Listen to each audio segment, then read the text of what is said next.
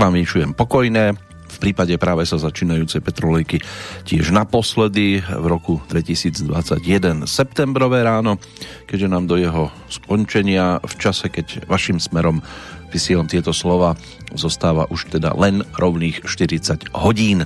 Čas je neúprostný, krutý, spravodlivý zároveň. Snáď si ho ale tiež dostatočne užívate a vychutnávate a tiež nezabúdate na svoje povinnosti, prípadne vlastnú životnú cestu, na ktorej vás nemusia minúť ani chvíle, keď je to o príjemných okamihoch, keďže sa riadite vetou, že úspech obvykle sprevádza tých, ktorí majú chuť sa do niečoho pustiť a nie tých, ktorí o všetkom len dlho uvažujú a váhajú, preto ani v tejto chvíli dlho rečniť nemienim. Len k tomu vyslovenému dodám ešte prianie príjemného počúvania nasledujúcej dvojhodinovky z Banskej Bystrice. Zdraví Peter Kršiak.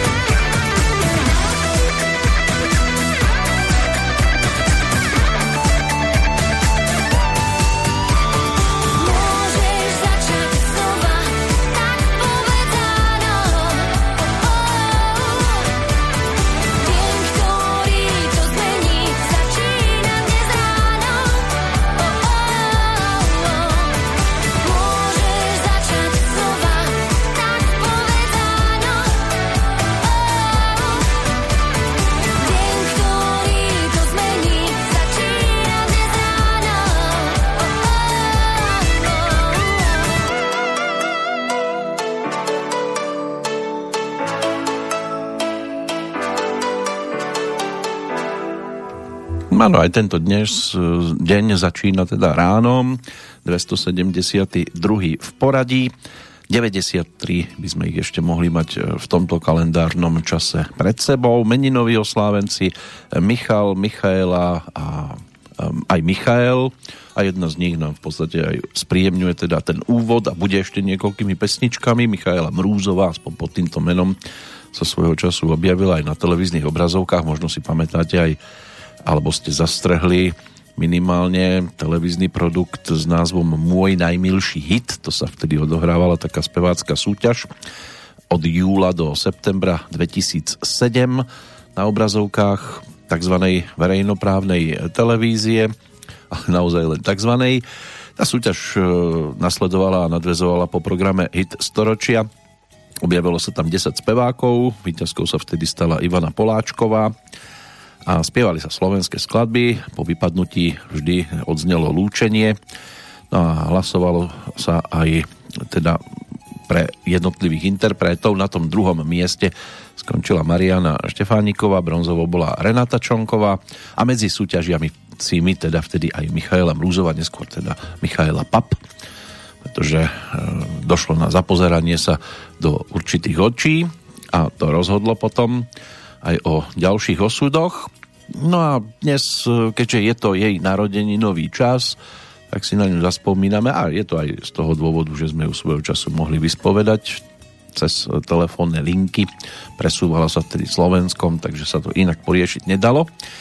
V každom prípade je tu zo pár pesničiek, ktoré si v deň jej teda narodenín v Prešove sa stalo, keď v tom e, roku, ktorý zostáva nezabudnutelný pre ňu, čiže v 83. E, prišla na svet a čo stihla poponúkať, tak to si dnes aspoň z časti v úvode popripomíname, pretože tých nových oslávencov predsa len máme stále ešte celkom dosť aj v súvislosti s dnešným dátumom, aj s tým zajtrajším, aj včerajšieho nového oslávenca si tiež pripomenieme. Takže toto nám bude spestrovať, e, aspoň teda ten vstup. Čo sa týka ešte tých základných údajov, meno Michael to má hebrejský pôvod, v preklade by to malo byť významovo o Bohu alebo Bohu podobnom. Michaela, to je v podstate to isté, len v ženskej podobe. Tiež je tu sveto, sviatok archanielov, či už je to svätý Michal, svätý Gabriel alebo svätý Rafael v rámci rímskokatolíckej cirkvi. Keď sa budeme držať len toho svätého Michala, ten je patrónom chorých, je jedným z hlavných anielov, ktorý je považovaný za ochrancu Božího ľudu, cirkvi za záchrancu duší veriacich z moci satana a je anielom, ktorý sprevádza duše ľudí zo sveta pred Boží súd. V tento deň teda slávi aj e, svoj sviatok, ale nie len on, aj spomínaný e, Gabriel a Rafael. Gabriel ten je patrónom pracovníkov v komunikačných technológiách, Rafael zase patrónom chorých, slepcov, pútnikov, cestujúcich, námorníkov, vysťahovalcov, lekárnikov, pokrývačov, baníkov, patronom proti očným chorobám a moru. Takže je tam toho na neho nakladené dosť. Mal by tu byť aj Svetový deň mlieka v školách, čo si môžeme rozobrať po skončení tohto programu v tom nasledujúcom, v čase premiéry, aj v čase takej tej prvej reprízy, prípadne druhej a možno aj tretej a štvrtej. Ehm, No, pokiaľ sa hovorí o dnešnom dátume aj v nejakom, alebo dnešnom dni v nejakých pranostikách, použijem také, ktoré sa mi podarilo dohľadať, jestli noc pred Michalem jasná jest, tedy má veliká zima následovať. Možno ste mali možnosť bdieť v noci a sledovať oblohu. E, noc li chladná před Michalem, tuhá zima přijde cvalem alebo nejsou-li pryč e, před Michalem ptáci, tak po něm tu zima neburácí. Ak to máte odsledované, už viete teda zrejme, čo vás bude čakať. E, pomaličky sa nám končí aj Medzinárodný týždeň nepočujúcich, takže môže byť, že na Hradnom kopci e, si ešte nejaké tie oslavy budú pripomínať chvíľočku, keďže nás nepočúvajú, nevidia iba vtedy, keď to potrebujú nejakým spôsobom upratať.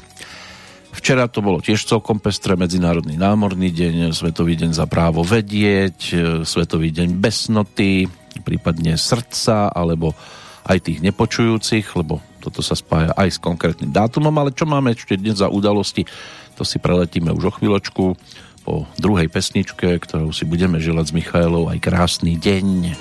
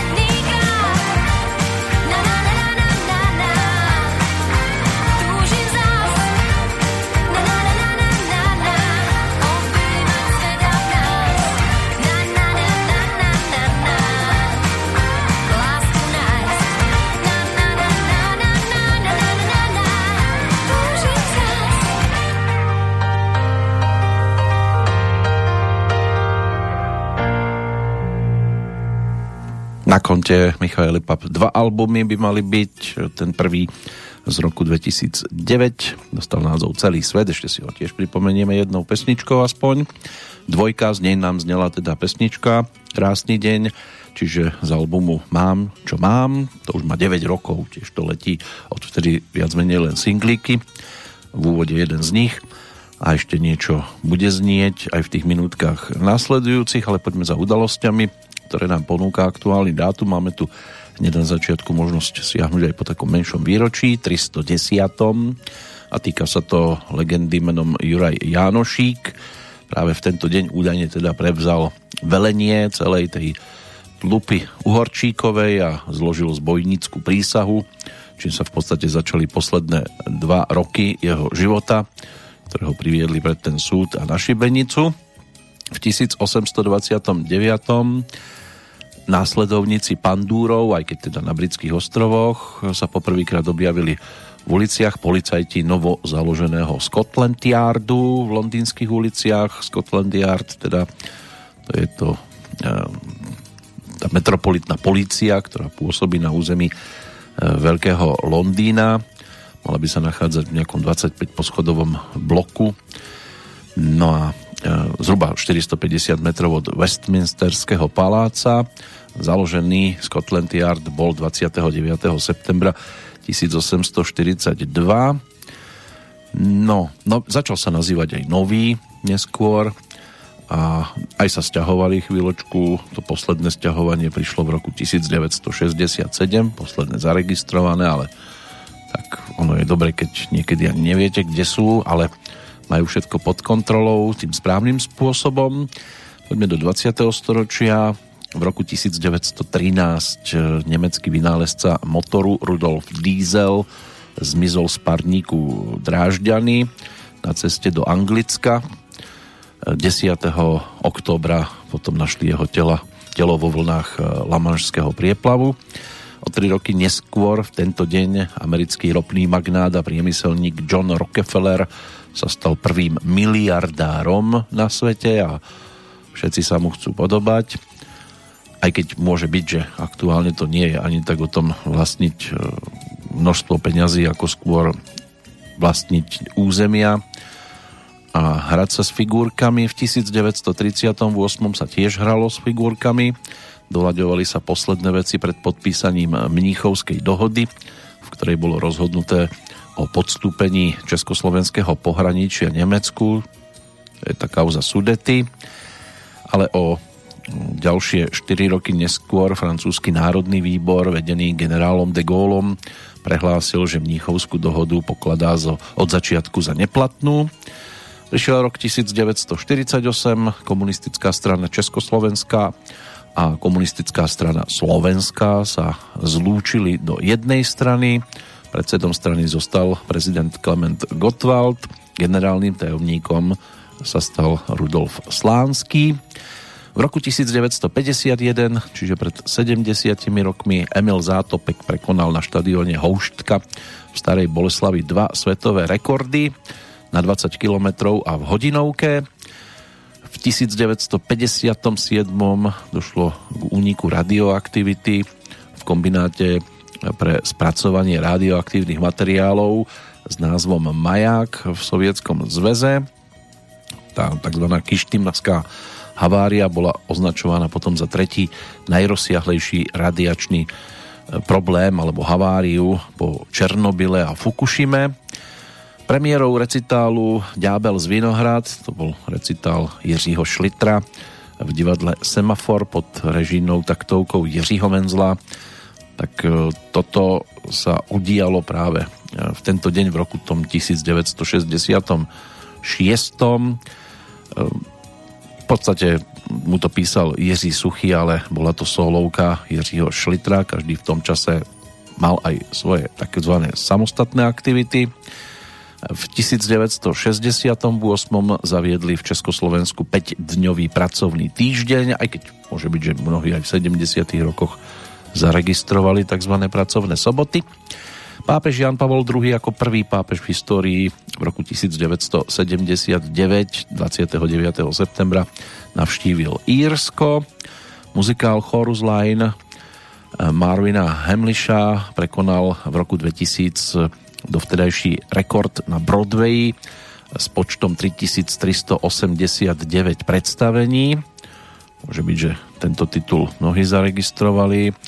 Je to taká originálna broadwayská produkcia, ktorá sa stala doslova hitovkou a bola 12 krát nominovaná na cenu Tony, z ktorých teda tých nominácií 9 dokázala premeniť na úspech.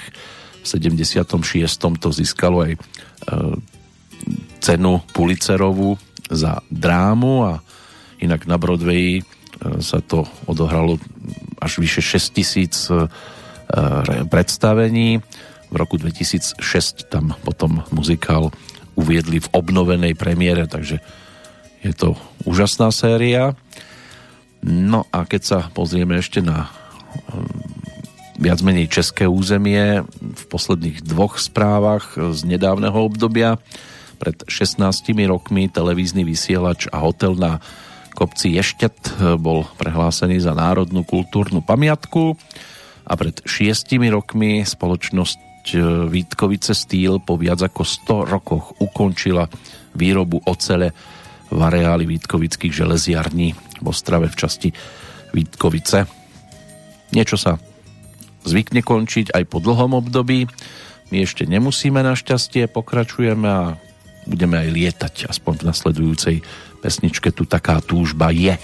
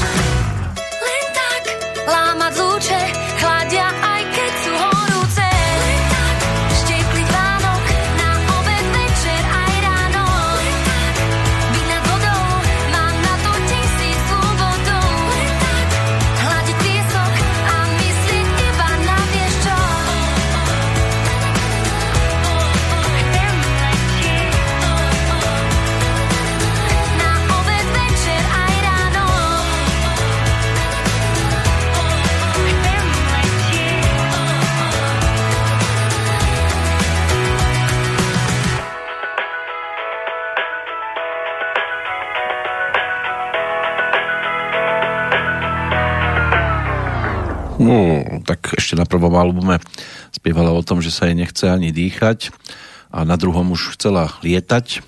Toto bola práca po tej textárskej stránke Jozefa Husovského, ktorý tam prispel štyrmi prácami a 5 ich dodala Ivana Drábová, dva texty Silvia Kaščáková a pesničky takéhoto typu teda boli ponúknuté v tom zhruba 2012. Na albume Mám čo mám, ešte z neho bude nasledovať aj ďalšia skladbička, aj tá najznámejšia, ktorú bolo možné zaregistrovať cez slovenskú verziu Eurovízie, kde sa Michaela svojho času predstavila a potom ju zaradila tiež na tento svoj druhý radový album, ale k tomu sa dopracujeme trošku neskôr. Čo sa týka jednotlivcov, tých dnes teda oslavujúcich, než sa pozrieme aj do hudobného kalendára, tak nás to ťahá aj celkom e, slušne hlboko do minulosti, napríklad do 16. storočia, keď prišli po sebe hneď tri neskoršie celkom výrazné postavičky, či bol už to e, Tintoretto alebo Miguel de Cervantes, prípadne Caravaggio, všetko narodený v 16. storočí, postupne v 1518., 47. a 71. E, ak by sme sa teda držali napríklad toho Tinterotta alebo Tintoretta, posledný e, veľký majster benátskeho maliarstva, neskoršej renesancie, jeden z najväčších a snáď teda jedna z osobností európskeho maliarstva všeobecne. To je rodák, alebo bol rodák z Benátok, jeho otec bol e, farbiar. No a mm, tiež mu hovorili e, e, lebo il tintore, to by malo byť niečo okolo farieb, by sa to malo točiť. Chcel sa učiť u Ticiana, ale zlé jazyky presnejšie možno skôr životopisec tvrdil, že v dielne v dielni Ticianovej e, pobudol iba 10 dní, potom vraj ho majster vykázal preč, pretože žiarilil na to jeho umenie. Hovorí sa, že Tintoretto už iného učiteľa ani nehľadal. Podľa hodnoverného prameňa však e, mal nad dverami svojej dielne nápis kresba od Michelangela, farba od Tiziana. Inak bol Tintoretto veľmi skromný, zbožný, prostý muž, údajne, celý život strávil v Benátkach a žil pre rodinu a umenie, nič si neuľahčoval, dlhé hodiny študoval voskové modely, ktoré rozmiestňoval v malej skrinke ako na divadelnej scéne, aby mohol skúmať priestorové vzťahy a pôsobenie svetla. Keď ale začal malovať, maloval veľmi rýchlo a chcel zachytiť na to plátno to, čím prekypovala jeho fantázia, preto sa mu hovorilo tiež Il Furioso, čiže zúrivec. Stvoril tak nádherné diela, že ovplyvňovali aj maliarov ešte teda 200 rokov po jeho odchode. Dlho sa myslelo, že e, vlastné meno bolo Jacopo Robusti. V roku 2007 ale kurátor Madridského múzea Ehm, náhodne údajne zistil, že Robusty bola prezývka, ktorú podedil po otcovi a ten už získal za to, že udatne, statne, robustne bránil brány padovi počas útoku nepriateľov, takže pôvodným rodinným priezviskom by malo byť e, Komín s C, čo je krajová obmena slova e, komíno. No a Tintoretto e, sa tak za iných okolností mohol presláviť tiež ako teda kominetto, čiže v Čechách tomu hovoria kmín, nejaké korenie by to mohlo byť. V každom prípade zostáva po rokoch tiež jednou z takých neprehliadnutelných postavičiek. Aj tí ďalší dvaja páni by si určite zaslúžili, aby sme sa im trošku povenovali. Možno sa k nim ešte vrátime, lebo máme tam ešte celkom zaujímavé mená aj v tých ďalších kolónkach, ktoré ešte môžeme pomaličky začať odkrývať. Inak z tých ešte vzdialenejších ročníkov pred 20. storočím, aj keď je to naozaj tesnotka, pretože sa narodil 29. septembra 1899 v Budapešti Láslo Jozef eh, Biro, bol maďarský vynálezca, ktorý sa preslávil ako teda stvoriteľ tzv. guľôčkového pera. Pracoval ako žurnalista, ale zaujímal sa tiež inak aj o maľovanie a v roku 1938 zostrojil prvé guľôčkové pero, keď si všimol teda, že atrament používaný pri tlači novín schne rýchlejšie a nezanecháva škvrny, tak sa snažil použiť tento atrament v plniacom pere, čo sa mu ale nepodarilo, lebo príliš bol hustý v spolupráci so svojím bratom Georgom, ktorý bol chemik, vymysleli nový typ pera, v ktorom použili guľôčku, ktorá sa pohybom pera po papieri teda otáča a roznáša pritom atrament na povrch papiera. Myslím si, že toto majú mnohí naskúmané a hlavne keď nemali čo na hodinách robiť, okrem nenápadného počúvania e, svojho učiteľa. No v roku 1938, keď sa začali uplatňovať aj protižidovské opatrenia v Maďarsku, Biro spolu so svojím bratom krajinu opustili, odišli do Paríža, kde si svoj vynález potom nechal patentovať.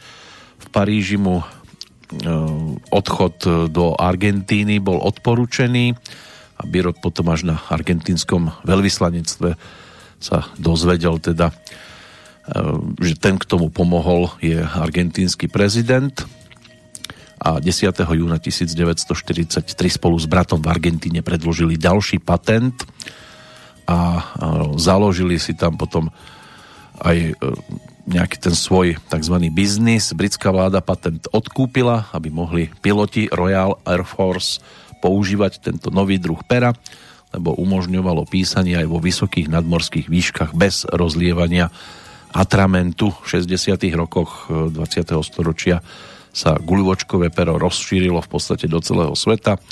V mnohých krajinách sa nazýva jednoducho Biro alebo Biropen. V Argentíne sa doteraz Deň vynálezcov oslavuje práve 29. septembra v deň jeho narodenín. Zomrel v Buenos Aires 24. novembra v roku 1985.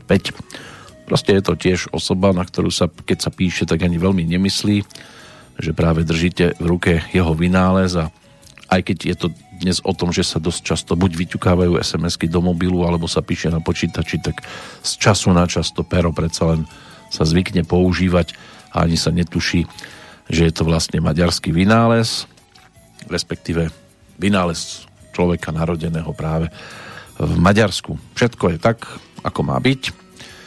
No a pesnička pod tým, týmto názvom je ďalšia v poradí.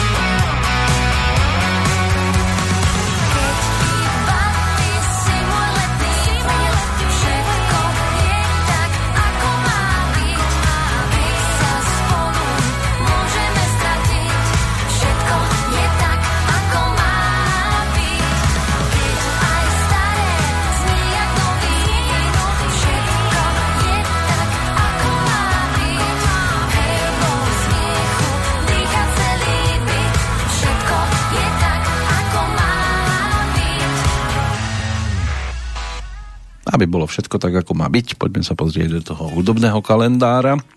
Z tých svetových hviezd nám tu vyskakuje Jerry Lee Lewis, od Louisiany, ročník 1935. Spevák, skladateľ, klavirista, ktorý bol známy aj pod prezývkou The Killer. Ono by sa tam toho dalo v jeho prípade pospomínať tiež celkom dosť ako teda jeden z priekopníkov rock'n'rollu, bol aj v roku 1986 uvedený do rock'n'rollovej siene slávy a jeho priekopnícky príspevok k žánru mu bol uznaný aj umiestnením do Rockabilly Hall of Fame, čiže do siene slávy Rockabilly. V 2004 ho časopis Rolling Stone zaradil na 24. priečku v rebríčku 100 najväčších umelcov všetkých čias a v 2003 ten istý časopis ešte zaradil aj jeho box set album na 242. miesto v rebríčku 500 najlepších albumov všetkých čias, takže dosiahol celkom pekné veci. Tým ďalším menom by mohli byť hneď dve. Matt a Luke Gossovi z Londýna, dvojčatá, členovia kapely Bros to je ročník 1968. To zoskupenie si dali dohromady v 87. na podnet Toma Watkinsa, ktorý bol svojho času aj manažerom eh, iného tandemu skupiny Pet Shop Boys. No a v januári 1988 si Bros pripísali svoj prvý úspech na konto, mali pesničku v hitparáde a dostali sa celkom slušne vysoko až na nejaké to druhé miesto a v roku 1988 ponúkli aj svoj prvý profilový album, ako sa neskôr uskázalo, bol aj najúspešnejší. Tak na diskotékach sa s touto formáciou bolo možné stretávať a tie pesničky prichádzali až do zhruba 92. roku, keď sa teda toto všetko ukončilo, aj keď v 2017 sa ešte údajne vrátili na scénu, ale už to zrejme zachytil naozaj iba málo kto.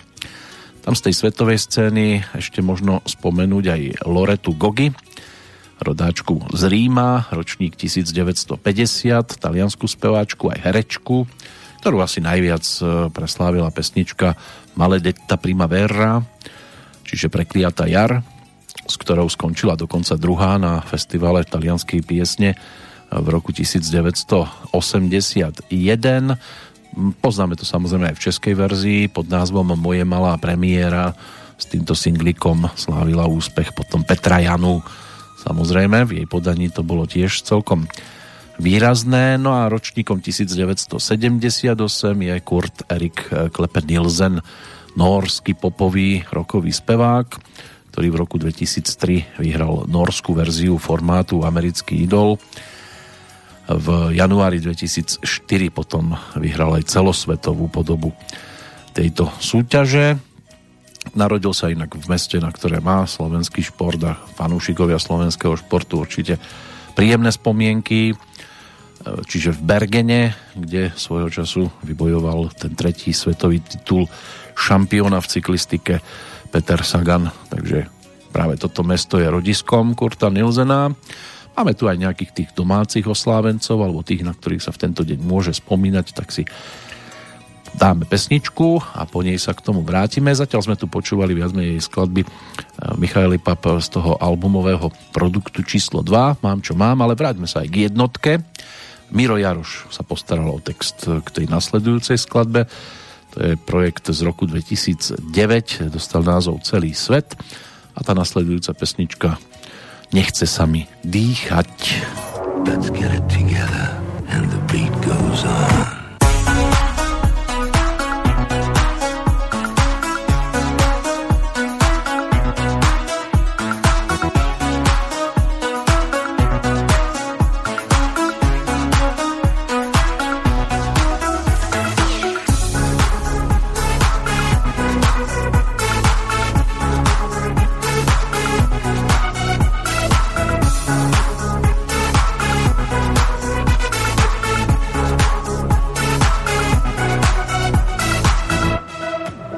na mňa dýcha.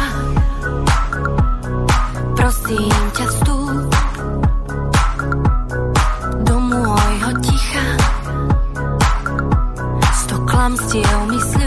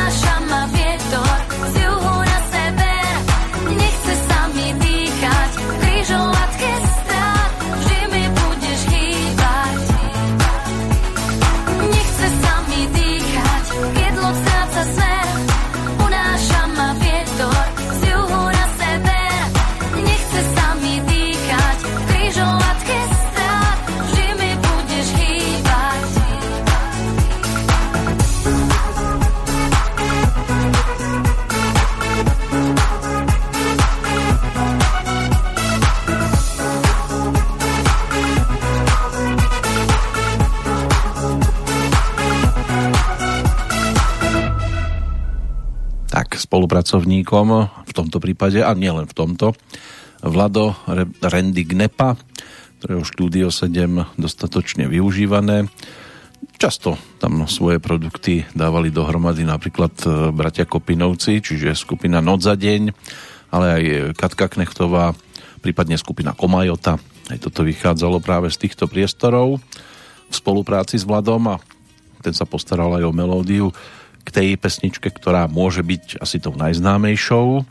Čo sa týka Michaely Pap, hneď sa k nej dostaneme o rok mladšia skladba e, zo spomínanej Eurovízie, kde Michaela dostatočne výrazne na seba upozornila.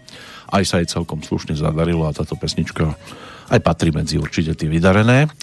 Čo sa týka ale ďalších, ktorých ešte dnes máme, okrem Michaely v kalendári ako narodeninových oslávencov, alebo aspoň spomínať na nich môžeme, najvzdelenejším ročníkom je 1929 rodák z Písku, český gitarista, hudobný skladateľ a kapelník Karel Duba. Išlo o umeleckého vedúceho vlastného orchestra, ktorý bol v 60 rokoch dosť populárny. Bola to populárna formácia v oblasti e, tej československej pop music, ale žiaľ teda Karel tragicky zahynul v Mongolsku pri páde autobusu do priepasti spoločne s prevažnou väčšinou členov svojho orchestra. Túto nehodu vtedy prežil napríklad e, hráč na trúbku Jiří Jelínek alebo aj kontrabasista Karel Wagner, ktorý neskôr teda spoluprácou s Hanou Zagorovou sa tiež celkom slušne zviditeľnil.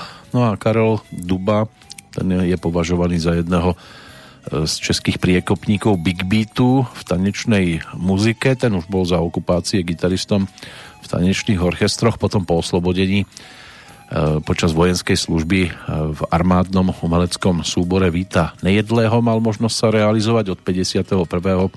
v novozostavenom orchestri Jaroslava Ješka, neskôr v kapele Jiřího Procházku, externe nahrával aj vo filmo, filmovom symfonickom orchestri, aj e, v sprievodnej kapele Jozefa Zímu a od začiatku 60. rokov potom viedol vlastnú štúdiovú kapelu, ktorá ako taký prvý profesionálny e, kolektív alebo formácia v niekdejšom Československu výrazne využívala elektrofonické gitary a uplatňovala taký atraktívny zvuk e, s odklonom k jazzu, aj v tedajšej verzii e, rockovej muziky alebo beatovej, aj do country zasahovali. No a dobovo bola dosť populárnou kapelou, v ktorej repertoári boli teda aj jeho vlastné skladby typu Pražská nedele, Dostavník, Kapitán Nemo, a sprevádzali populárnych spevákov ako boli Judita Čeřovská, Karel Hála, Hanna Hegerová alebo aj Jozef Zima. Nahrávali single pre vydavateľstvo Suprafon a potom teda odchádzali aj do zahraničia, napríklad aj do západného Nemecka, ale väčšinou to boli hlavne krajiny tzv. socialistického tábora, čiže Polsko alebo Sovietský zväz. No a v poslednom období činnosti spolupracoval aj so spevákmi, ktorí dnes už asi naozaj málo komu niečo povedia, ako je, alebo bola Dana Hobzová, Mária Pokšteflová alebo Bohumil Vanek, ktorí sa stali e, spolu s bubeníkom Jozefom Posledním a tenor saxofonistom Jaroslavom Štrúdlom a samotným Karlom Dubom tiež obeťami tragickej havárie toho autobusu. Bolo to z okolností tiež v nešťastný deň pre celé Československo, čiže 21. augusta roku 1968. Odvtedy sa teda môže len spomínať. O 10 rokov neskôr narodený Ivan Stanislav, ten už písal samozrejme úplne iný príbeh, rodák z Bratislavy, bol aj neskôr slovenským diplomatom, novinárom, spisovateľom, ale aj spevákom a organizátorom kultúrneho života. V 61. absolvoval štúdium filológie na Filozofickej fakulte v Bratislave a od roku 1969 si mohol teda písať aj k menu titul PHDR. No a pokiaľ ide o e, roky hlavne 1960 až 71 externe spolupracoval s Tatra Revy v Bratislave a orchestrom Gustava Offermana a dosť dôležité bolo aj jeho pôsobenie vo funkcii riaditeľa slovenského hudobného vydavateľstva Opus od roku 1971, keď to vzniklo, až do 89. Potom neskôr eh, pracoval pre obchod s kultúrnymi komoditami, stal sa aj riaditeľom jednej zo spoločností a v rokoch 1998-99 na slabý polrok sa stal aj veľvyslancom Slovenska v Chorvátsku. Jeho životný príbeh sa uzavrel 4. marca roku 2003. Možno si medzi pesničky, ktoré naspieval, tak medzi nimi si viete nájsť hlavne Belindu, ktorá bola svojho času ponúknutá ešte v 60. rokoch a bola taká celkom výrazná.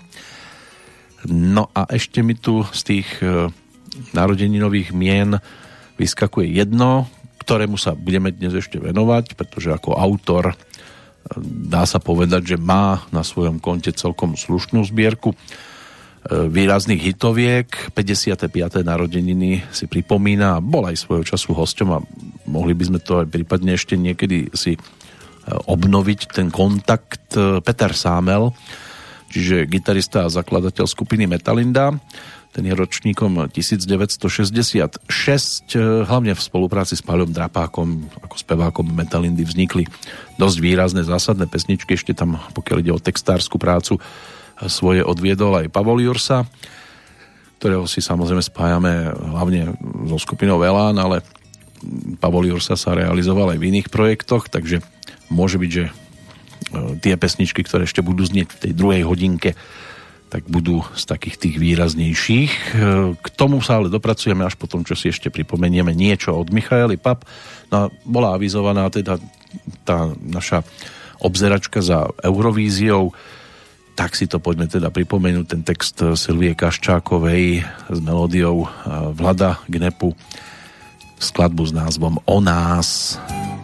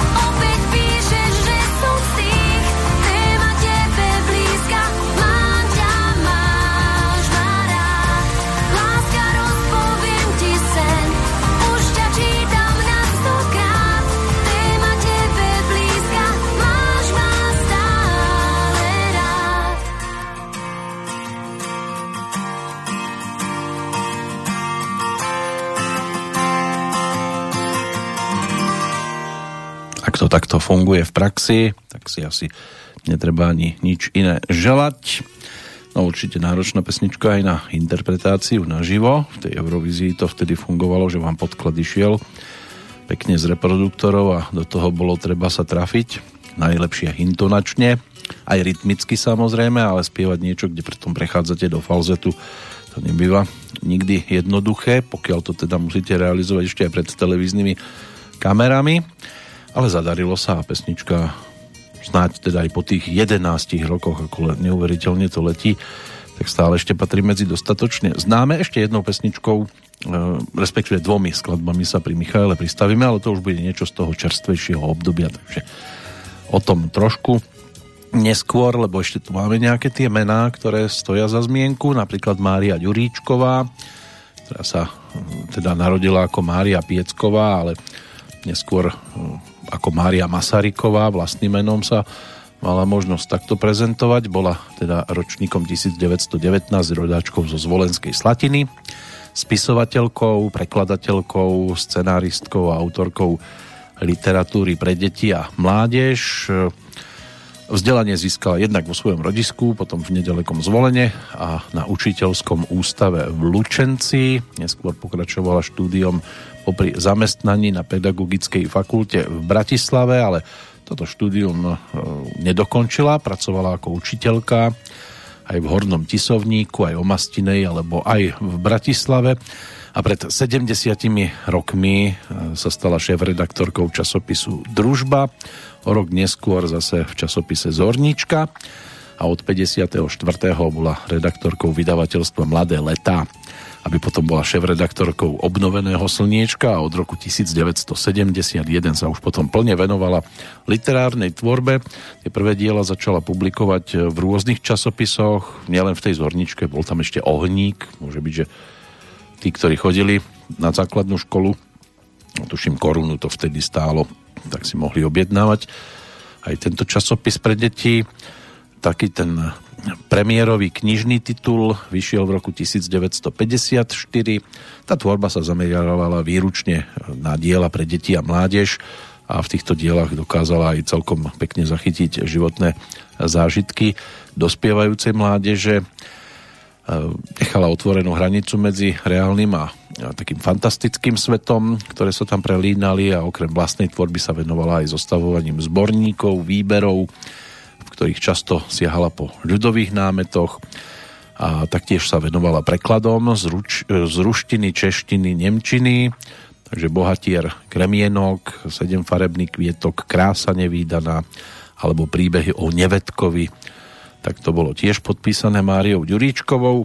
Už je to 60 rokov, čo sme mali možnosť, alebo teda tí, sa, ktorí vtedy pri tom boli, sa mali možnosť e, začítať do príbehu dvojčiek Danka a Janka. V tom istom roku vyšla aj rozprávka o chromej kačičke, o rok neskôr o Guľkovi Bomboľkovi a ešte takou výraznejšou bola eh, Majka tá hrajka z roku 1965. Mária Ďuríčková zomrela 15. marca roku 2004. Aj z neskoršieho obdobia mi tu ešte vyskakujú nejaké mená, to postupne z viacerých oblastí tak teraz poďme za piatým ročným obdobím. To bude tá predposledná pesnička od Michaely Pap pre dnešok.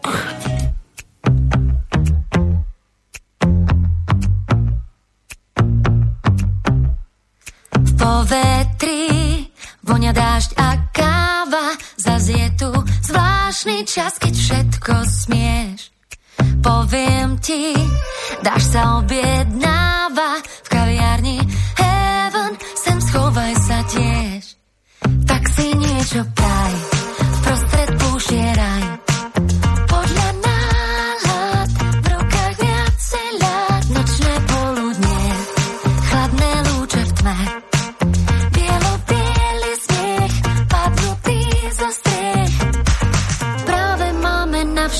čas a priestor vonku je tak, ako je nás. Napriek všetkým predpovediam už vieš to, všetko je tak, ako chceš sám.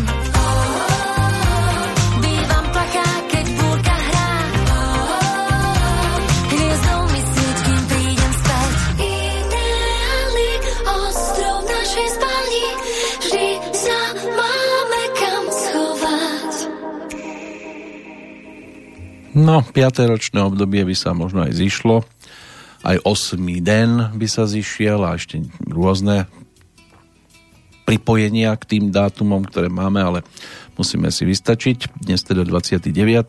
septembrový deň, narodení nový v prípade Michaely Pap, no a takto si spomíname aj na rozhovor z 1. júna minulého roku, takže je možné sa vrátiť aj slovne k týmto pesničkám, takýmto spôsobom, pokiaľ si teda budete mať chuť dohľadať v našom archíve a bolo to vtedy aj pri príležitosti novinkového singla, ktorý dostal názov V náručí a to bude práve bodka, ktorú si vypočujeme o chvíľočku. To bola pesnička, ktorú teda písali Andrej Mutňanský a Jozef Husovský a na sklonku mája minulého roka nám ju Michaela teda poslala a rozhodla potom aj o tom spojení rozhovore.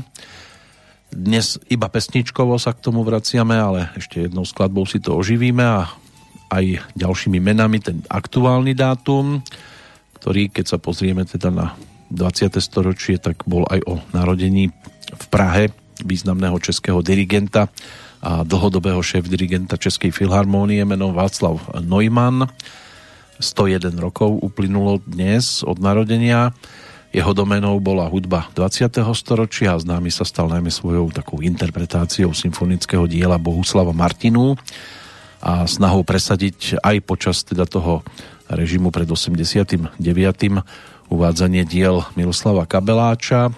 Nahral aj kompletné symfonické dielo Gustava Málera a na zahraničné vystúpenia ho pozývali predovšetkým ako experta na českú hudbu takže mal možnosť naštudovať vo Viedni aj Rusalku alebo inscenácie predanej nevesty a, a ďalších diel. Zomrel práve vo Viedni 2. septembra roku 1995.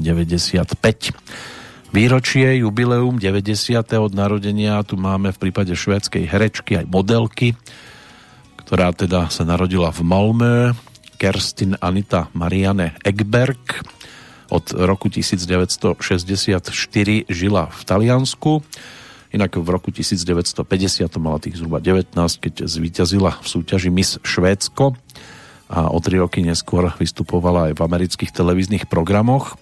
V 56.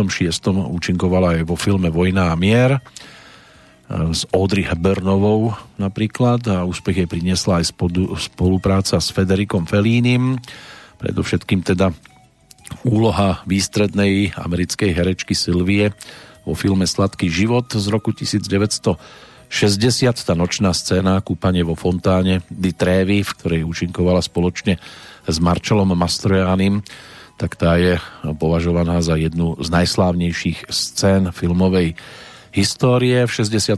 potom účinkovala vo Felliniho poviedke Pokušenie doktora Antónia z filmu Bokačo 70 No a jej posledným filmom eh, bol titul Nine Rouge eh, z roku 1998, inak časopis Empire ju v roku 1995 zaradil do stovky najpríťažlivejších hviezd filmovej histórie.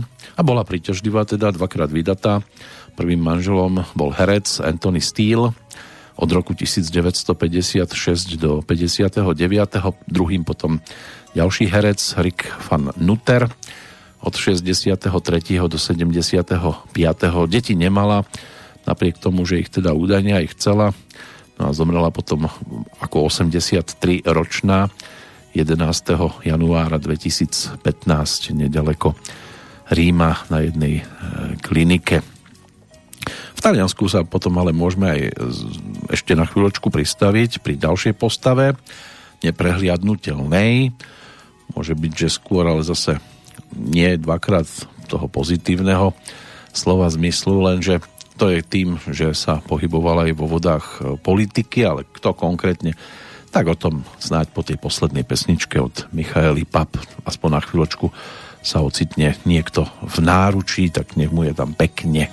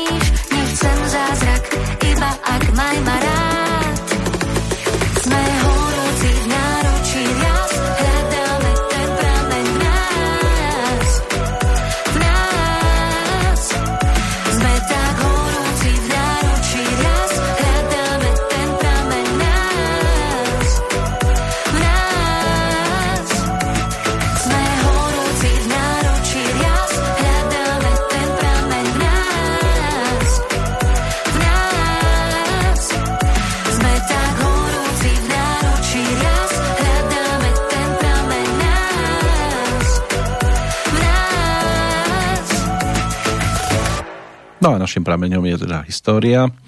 Pokiaľ ide o prestávky medzi pesničkami, tak poďme teraz aj do toho sveta politiky, lebo hneď dve mená nám tu vyskakujú. Z toho talianská rodák z Milána Silvio Berlusconi, ročník 1936, bývalý viacnásobný premiér Talianska a zakladateľa vodca politickej strany Forza Italia a zakladateľa vodca aj strany Ľud Slobody ktorý teda ten úrad premiéra Talianska zastával 4 krát, najskôr v 94. a 5., potom v 2001.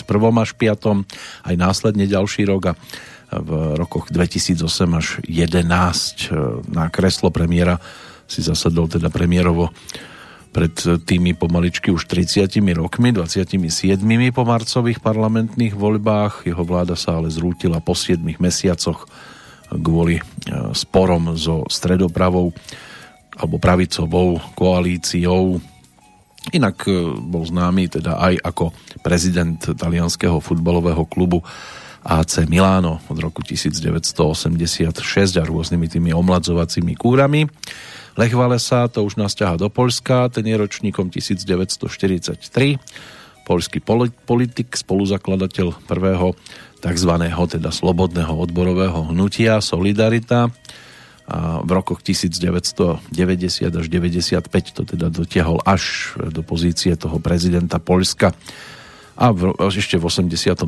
mu tiež udelili Nobelovú cenu za mier, inak pôvodným povolaním bol elektrikár v Gdaňských lodeniciach, kde pracoval s prestávkami a teraz sa nemyslí, že tie obedné, ale proste bolo to aj o tom, že sa ocitol niekedy aj v chládku. Od 67. do roku 1990 tam pracoval, potom Šubs a už bol prezident. Takto ľahko to niekedy ide, aj keď teda boli tam aj e, tie jeho spolupráce s tajnou políciou, že donášal na svojich kolegov a bral za to peniaze. Keď ešte donášate zadarmo, dobre, ale keď si za to už necháte aj platiť, už to teda nie je nič e, príjemného. Ono to nie je príjemné, ani keď to robíte zadarmo samozrejme. Polská verejnosť e, v pohľade teda na kauzu bola dlhodobo rozdelená na túto kauzu. Ešte v roku 2016 samotný Lech Walesa odmietal, že by teda sa zložka týkala jeho, ale v roku 2017 sa našli experti, ktorí potvrdili, že ten rukopis sa zhoduje, e, teda jeho rukopis sa zhoduje s písmom agenta tajnej polície s krycím menom Bolek, takže zrejme teda niečo na tom pravdy bude. Tie ďalšie dve mená to nás ešte potiahne k mladším ročníkom, ale než sa tak stane, tak poďme si ešte zaspomínať aj na už spomínaného Ivana Stanislava, ktorý nám to teda tu spestrí aj pesničkou. On teda ako ročník 1939, rodák z Bratislavy, sa narodil do rodiny významného slovenského jazykovedca slavistu Jána Stanislava a neskôr sa rozhodol študovať e, spomínanú filológiu na Filozofickej fakulte, pričom doménou bola hispanistika. Niekoľko sezón pôsobil aj ako redaktor Bratislavského večerníka a v tomto období sa kultúrne oddelenie tohto bratislavského denníka stalo tiež e, významnou platformou reflexie živej kultúry na Slovensku a pri spracovaní monografií orchestrov, interpretov alebo e, ďalších javov na E, slovenskej scéne významne využívali aj prvé informácie uverejnené alebo boli získavané takto práve z niekdajšieho večerníka. A v tomto období bol Ivan Stanislav okrem redaktorskej práce známy aj ako príležitostný spevák v rôznych zoskupeniach a ako interpret mal za sebou v Bratislavskom rozhlase potom viac ako dve desiatky štúdiových nahrávok predovšetkým teda slovenské evergreeny a skladby autorov takej tej swingovej generácie slovenskej populárnej hudby, prípadne prevzaté skladby z repertoáru, ktorý bol dovážaný z Juhoslávie, tam z takých tých slovenských pesničiek, e, najmä skladby Gejzu Dusíka. Jednou z nich bola napríklad Marína, s ktorou sa predstavila aj v 90. rokoch v pre mnohých nezabudnutelnom repete Ivana Krajíčka. No a od začiatku 60. rokov toho minulého storočia spieval Ivan Stanislav napríklad s orchestrom Gustava Offermana a známy to bolo známe teleso teda, ktoré pôsobilo hlavne teda v tých západných krajinách Európy a s týmto orchestrom svojho času spieval okrem takých iných interpretov, predovšetkým teda Meky Šbírka. No a Ivan Stanislav sa predstavil aj v televízii, napríklad v televíznej e, relácii Malá televízna hitparáda, kde bola v roku 1970 a tam teraz mierime úspešnou práve tá nasledujúca singlovka. E, v origináli teda Pretty Belinda s textom tým slovenským od Alexandra Karšaja. No a Royal Quintet Rudolfa Rijavca mal možnosť teda Ivana Stanislava takto sprevádzať. Nie, nie, nie, nie, vážení priatelia, počkajte chvíľočku. Nevypínajte svoje príjimače. Vypočujte si príbeh, ktorý sa odohral minulej noci v našom utešenom sídlisku. Nebol už večer a nebolo ráno, môj priateľ Peter hral na piano. Sotva som vedel, že lampa svieti, ticho som sedel, jak včela v kvieti. Peter hral krotku, akordy z dola, pili sme vodku a bola smola, že nie sme v páre a že sme traja, tri bledé tváre, on, ona a ja. Vonku svítá a noc sa noci sa pýtaj, odpovedá ti. Ak nie som doma, že som snáď inde, možno som išiel k slečne Belinde.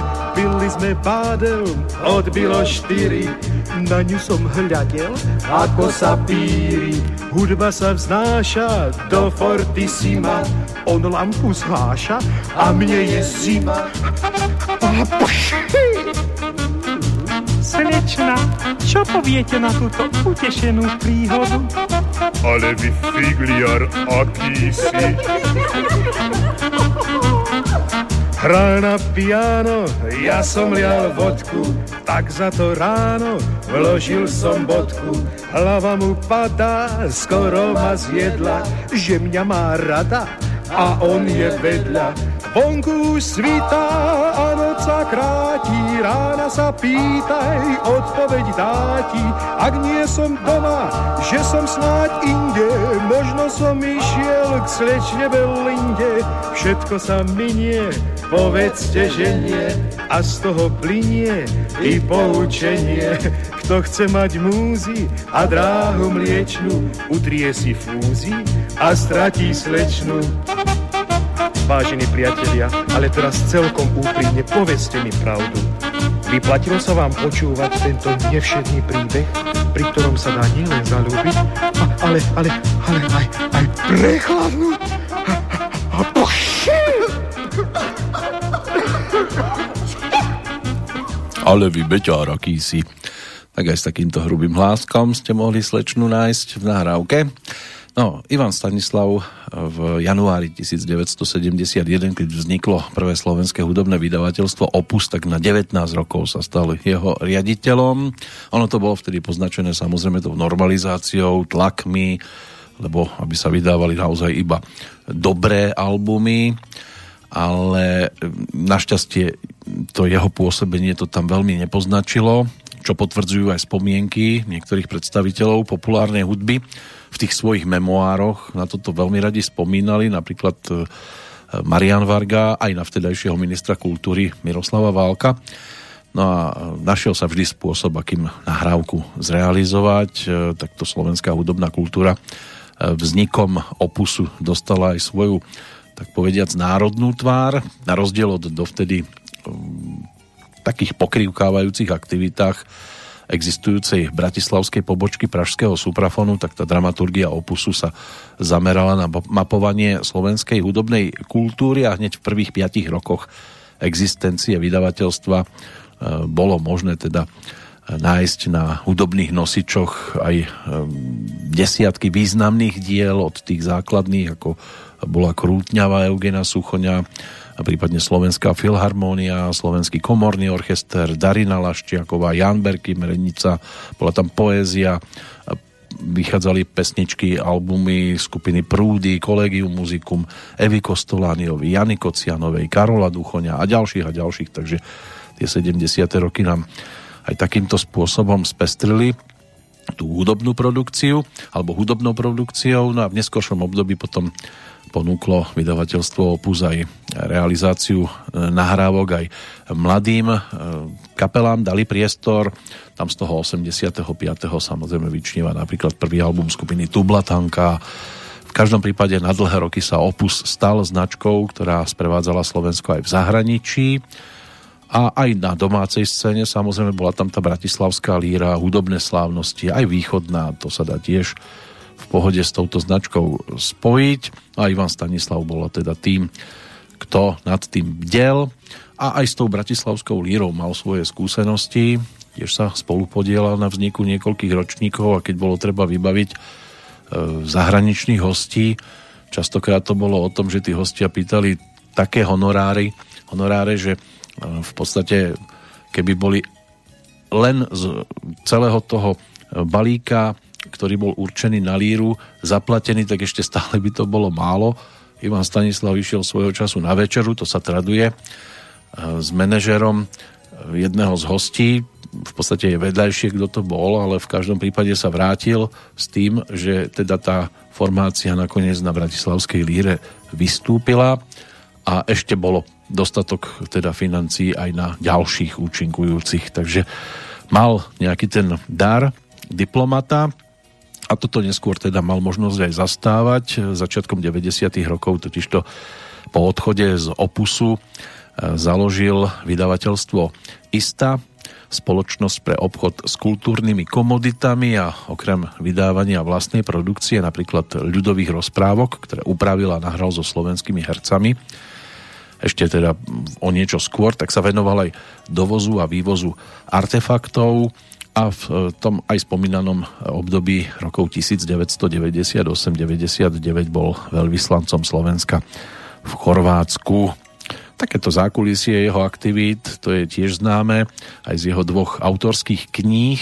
V prvej život v slove spomínal na svojho ocina, jazykovedca Jana Stanislava, v tej druhej showbiznis má rande v Cannes, tak tam písalo zákulisí hudobných veľtrhov práve v tomto meste a v tejto knižke sa vrátil aj k interpretom, ktorých ako teda spomínaný riaditeľ aj festivalového výboru Bratislavskej líry, keď teda pôsobil na tomto poste v rokoch 1972 až 74 pozýval do Bratislavy. A je to dobré si prečítať, nemal som to v ruke, ale môže to byť určite zaujímavé čítanie, ako to robia tí, ktorí to teda vedia robiť a v tom čase sa na Bratislavskú líru naozaj podarilo dostať celkom výrazné svetové hviezdy. Bolo tam ešte aj to šťastie, že sa s nimi podarilo napríklad podpísať e, zmluvu skôr, ako boli úspešní celosvetovo, lebo potom už bolo treba len tú zmluvu splniť a keby ich e, došlo k tomu podpisu trošku neskôr, tak už by sa to asi nepodarilo ani podpísať, lebo tie, tie požiadavky rapidne narástli tam sa tuším asi najvýraznejšie spomína častokrát eh, Sandy Show, ktorá potom po víťazstve na Eurovízii, ona už predtým mala podpísaný eh, nejakú tú zmluvu na vystúpenie na Bratislavskej líre a v zápetí sa jej podarilo zvíťaziť na Eurovízii a potom už teda si nemohla zapýtať taký honorár, aký si začala pýtať po tom víťazstve z logických dôvodov, ale prišla na Bratislavskú líru a odspievala to tam aj na boso a nie, že by teda nemala na cestovné, to bolo súčasťou jej produkcie. Takže takáto spomienka aspoň, no povedzme, že v skrátke na Ivana Stanislava. A teraz sa už budeme v tých zvyšných minútkach venovať Peťovi Sámelovi, lídrovi Metalindy, tiež dnešnému narodeninovému oslávencovi, gitaristovi, e, ktorý teda v tom 83. stal pri vzniku formácie tými prvými nahrávkami pesničky typu Únik alebo Klub milionárov, potom to účinkovanie prerušila vojenská služba. V 86. prišiel poprvýkrát do kapely Palodrapak, ono to tam bolo o tom prišiel, odišiel, prišiel, odišiel. Až teda neskôr odišiel definitívne. V každom prípade v roku 1990 ponúkla Metalinda svoj prvý album a na ňom aj celkom výrazné pesničky, aj tá predajnosť 50 tisíc kúskov, tak to bolo celkom príjemné zistenie, že o takúto muziku je záujem, spolupráca v tej prvej polovičke 90. rokov s Pavlom Jursom a bola dosť výrazná, aj keď teda niektoré texty dodal aj napríklad Juraj Žák alebo Peter Uličný, ale Pavol Jur sa tam stal za zrodom najvýraznejších piesní. Na tej jednotke určite Jan Amos Jeanovi, samozrejme, ale aj skladba, ktorá by to mohla teraz otvoriť, titul Jágo. Jágo.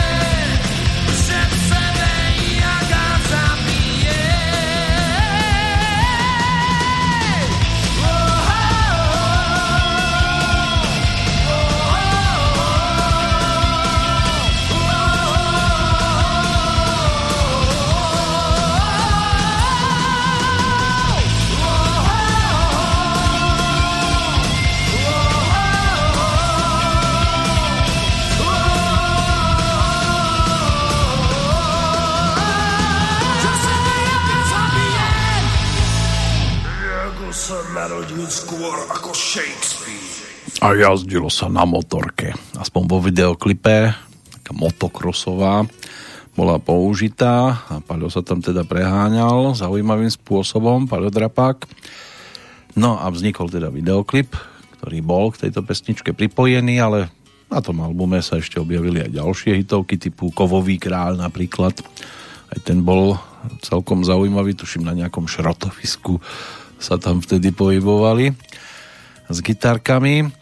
Každom prípade ešte z počiatku to bolo aj o iných hlasoch, hlavne Dušan Horecký na poste speváka v Metalinde sa pohyboval a potom prišiel Páľo Drapák, ktorý tam bol najvýraznejší a v 90 rokoch na Slovensku, pokiaľ ide o rokovú muziku, tak jeden z najlepších rokových spevákov, aspoň v tých 90 rokoch určite. Tak aj ten repertoár mu k tomu dosť výrazne dopomohol a práca dnešného narodeninového oslávenca. Ešte dve mená by som rád povytiahol, než sa pustíme teda na, k ďalšej pesničke alebo dostaneme k ďalšej skladbe od Metalindy. Tak e, Michal Dlouhý, ten je o dva roky mladší od Petra Sámela, ročník 1968, český herec, e, jeho brat Vladimír Dlouhý, ten bol tiež výraznou postavou, môže byť, že mnohí ho zachytili hlavne vďaka Arabele napríklad, alebo aj vďaka titulu Už zase skáču přes kaluže, čo bol jeden z prvých, alebo aj rozprávke z Čertinej sú žerty. V tom prvom detskom filme ešte, teda pre neho detskom, stvárnil Adama, potom to boli Petrovia, či už Majer alebo Máchal. No to je ešte stále Vladimír, ten nás ale už opustil 20. júna, to, boli, to bolo 11 rokov a jeho brat e, Michal, ten sa tiež objavil už v detských filmových tituloch. Tu si stačí pripomenúť e, takú poetickú záležitosť z pražského Žižkova Lásky medzi kapkami dešte z roku 1979, kde tu dá sa povedať, že hlavnú postavičku vytvoril Vladimír Menšík, ale aj Lukáš Vaculík, Zlatá Adamovská, Tereza Pokorná, Rudolf Hrušinský, Eh, Ludek Kopřiva, Eva Jakoubková a ďalší a ďalší si mali možnosť v tomto titule zahrať. No, Michal ten potom po absolutóriu na Pražskom konzervatóriu v roku 1989 eh, bol bez eh, stáleho angažmánu až do 2001, keď na 8 rokov zakotvil v súbore činoherného klubu a krátko potom v Smíchovskom Švandovom divadle a po celý čas tej svojej kariéry profesnej hostoval aj na ďalších pražských scénách, či už to bolo Národné divadlo, eh, divadlo na zábradlí, Mestské divadla pražské, alebo divadlo Kalich a niekoľko eh, rokov účinkoval aj v rámci letných Shakespeareovských slávností na Pražskom hrade a patrí aj k úspešným a obľúbeným filmovým, televíznym a dubbingovým hercom. Svoj hlas prepožičal aj takým hviezdam ako Brad Pitt, Keanu Reeves alebo Ben Affleck, a tiež sa zúčastnil aj tanečnej súťaže Stardance, když hviezdy tančí, takže ho bolo možné aj po tejto stánke vidieť. No a ešte jedno meno, ale to už nás ťahá skôr do sveta športu, ale výraznou postavou určite sa stal rodák z Ukrajiny, futbalový útočník, e, ktorého bolo možné vidieť napríklad v Dyname Kiev a neskôr hlavne v AC Miláno Andrii Ševčenko ten je teda ročníkom 1976. V 99. prestúpil za vtedy rekordnú sumu 25 miliónov dolárov do AC Miláno a odbil si premiéru 28. augusta toho istého roku. A celkom sa mu darilo v 32 zápasoch, vtedy dal 24 gólov v tej úvodnej sezóne a aj e, zvíťazil v 2002 v Lige majstrov a stal sa prvým ukrajinským futbalistom, ktorému sa toto podarilo, tento úspech. A aj sa zaradil medzi naozaj výrazné postavy všeobecne a s tými 111 štartami za národný tím sa dostal až na druhé miesto e, v tabulke ukrajinských futbalistov s najvyšším počtom odohratých reprezentačných stretnutí. Anatolí Timošček, Timoščuk bol tým, alebo mal by byť tým, ktorý by bol, mohol byť na tej prvej priečke E, ktorému sa teda podarilo v reprezentácii odohrať 143 zápasov, aj keď teda dal iba 4 góly, ale um, bol záložníkom defenzívnym, takže sa možno až k tým strelám tak často nedostával ako práve Andrej Ševčenko. No a my teraz budeme strieľať po druhom albume skupiny Metalinda, ktorý vyšiel pred 30 rokmi, dostal názov Za všetky prachy. No a keď sa tak pozriem na tie melódie, ktoré tam Peter Sámel dodal, tak asi tou ďalšou výraznou pesničkou bude Zalúbená žaba.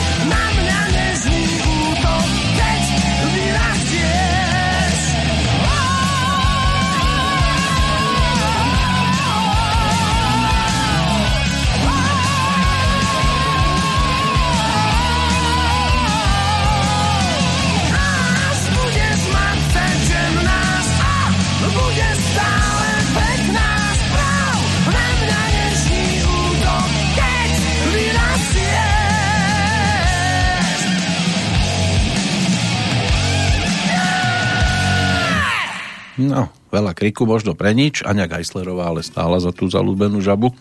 Aspoň vo videoklipe, ktorý bol natočený, tiež tam bolo kopec šrotu a plot medzi nimi. Spievalo sa o 106, producentami tohto albumu Julius Kinček a Jožoráš. Nad tými 13 pesničkami teda bdeli a takto to všetko aj vyzeralo. V tom čase aj v celkom silnej zostave za bicimi Janko Lapoš, ktorého bolo možné predtým registrovať aj ako súčasť napríklad skupiny Gravis. Michal Kovalčík ako gitarista, tiež neprehliadnutelný dodnes, ale teraz je to hlavne o spolupráci s Petrom Naďom. Mal by byť šéfom Indiga, No a ďalšia postavička, ktorú možno teda spomenúť, ešte Martin Cepka ako basgitarista plus tandem Peter Sámel, Pavol Drapák. Tak to bola petica, ktorá dávala dohromady tento druhý radový produkt. Tá trojka svetlo na druhom brehu, tá bola ponúknutá o rok neskôr. No a z tohto albumu budeme počúvať tiež najvýraznejšiu pesničku. Už o chvíľočku sa k nej dostaneme. Ono to potom bolo o náhrade, Martin Cepka odišiel, Marius Bartoň prišiel, takže na poste bas-gitaristu sa to trošku pomenilo, ale tie texty písal Pavel Jursa na hudbu e, Petra Sámela, alebo opačne, ono sa to niekedy zvykne tak, niekedy tak. Niečo tam už aj Pavel Drapák mal možnosť zhudobniť, ale budeme počúvať samozrejme melódie Petra Sámela ako dnešného narodeninového oslávenca. No a môžeme sa povenovať aj tým, ktorí nás v tento deň opustili.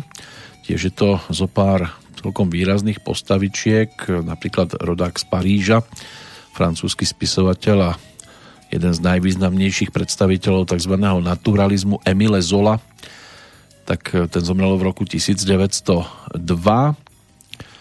Keď tak e, prejdeme tie jeho diela, tak trilógia Tri mesta alebo cyklus štyroch evanielí, bolo tam toho dosť popísaného, ale zaradil sa samozrejme medzi neprehliadnutelných majstrov pera, možno aj toho Guličkového.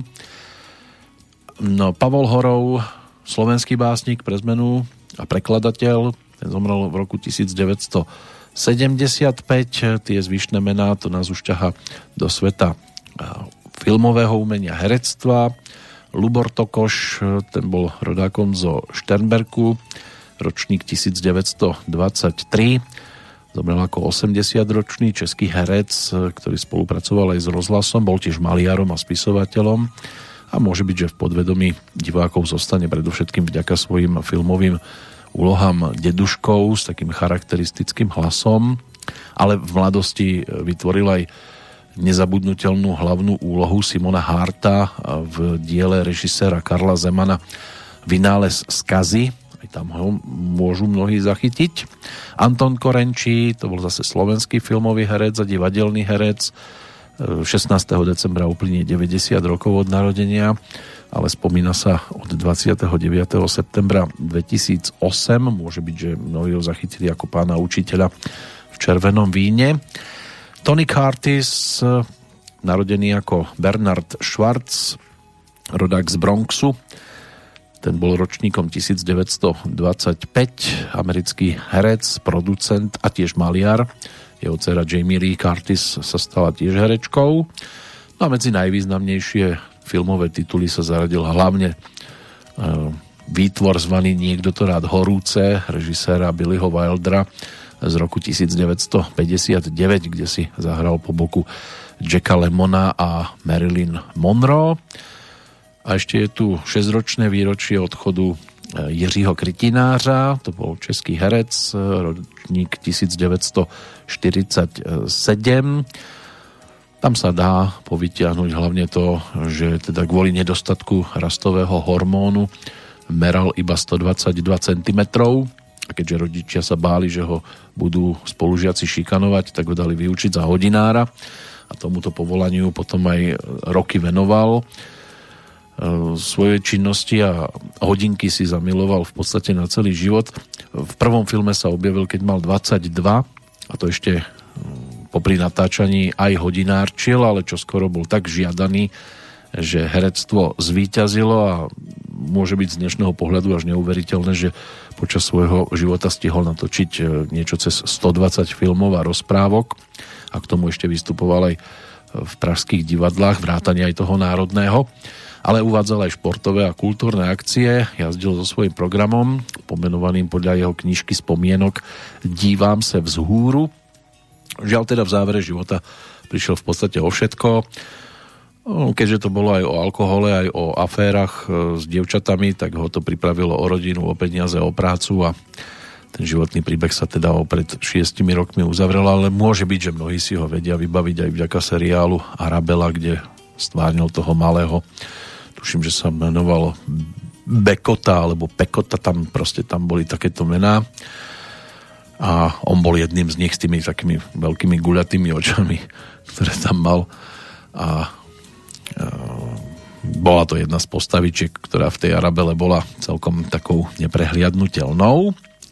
Takže to je taká základná zostava odchádzajúcich, ale ešte bude čo postupne vymenovať, aj keď už toho času máme naozaj menej a skrátime si to o ďalšie 4 minútky práve titulom Slnko nevychádzaj.